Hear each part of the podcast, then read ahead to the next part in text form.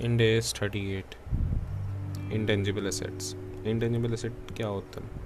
इस पर हमारा कंट्रोल हो फ्यूचर इकोनॉमिक बेनिफिट हो आइडेंटिफाइबल हो नॉन मॉनिटरी हो फ़िज़िकल सब्सटेंस ना हो, और हमारे यूज़ में भी आते हो। आइडेंटिफाइबल क्या होता है?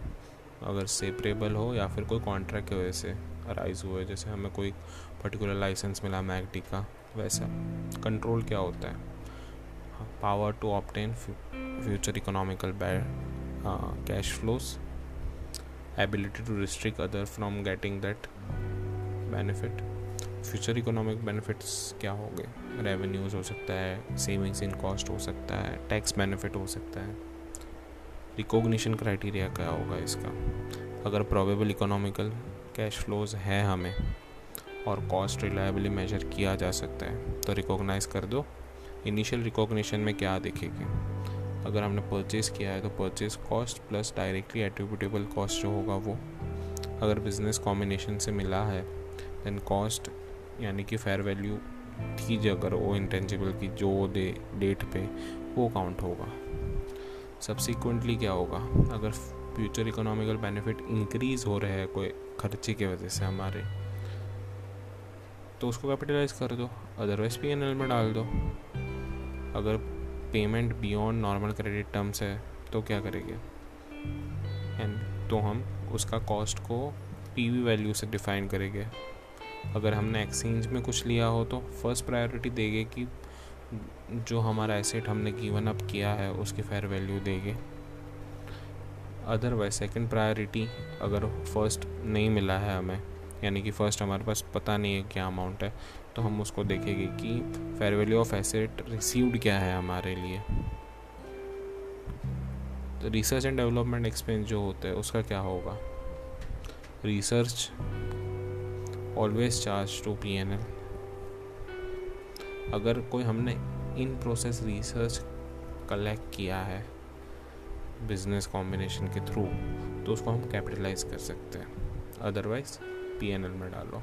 डेवलपमेंट में जो हो तो उसको हम क्या करेंगे? अगर छः कंडीशन सेटिस्फाई हो रही है तो कैपिटलाइज कर दो। अगर टेक्निकल फिजिबिलिटीज़ है कंप्लीशन की इंटेंशन टू कंप्लीट है एबिलिटी टू सेल है फ्यूचर इकोनॉमिकल बेनिफिट्स दिख रहे हैं हमारा फिनेंशियल कम्पिटेंसी है, उसको ख़त्म करने की एक्सपेंडिचर रिलायबली मेजर हो सकता है तो वो सारे डेवलपमेंट एक्सपेंस को हम कैपिटलाइज कर देंगे। मेज़रमेंट क्या होगा? बैलेंस शीट डेट पे कॉस्ट मॉडल यूज़ हो सकता है या रिवैल्यूएशन मॉडल यूज़ सकता है, जैसे इंडिया सिक्सटीन में था। यूज़फुल लाइफ क्या होगा? Intangible having definite useful life amortise it over useful life अगर कोई हमें कैश फ्लो का पैटर्न पता हो तो उस पर करो या फिर एस एल एम यूज़ कर दो। अगर इनडेफिनेट यूज़फुल लाइफ हो तो क्या? No amortisation subject to impairment testing annually whether or not indication of impairment exist.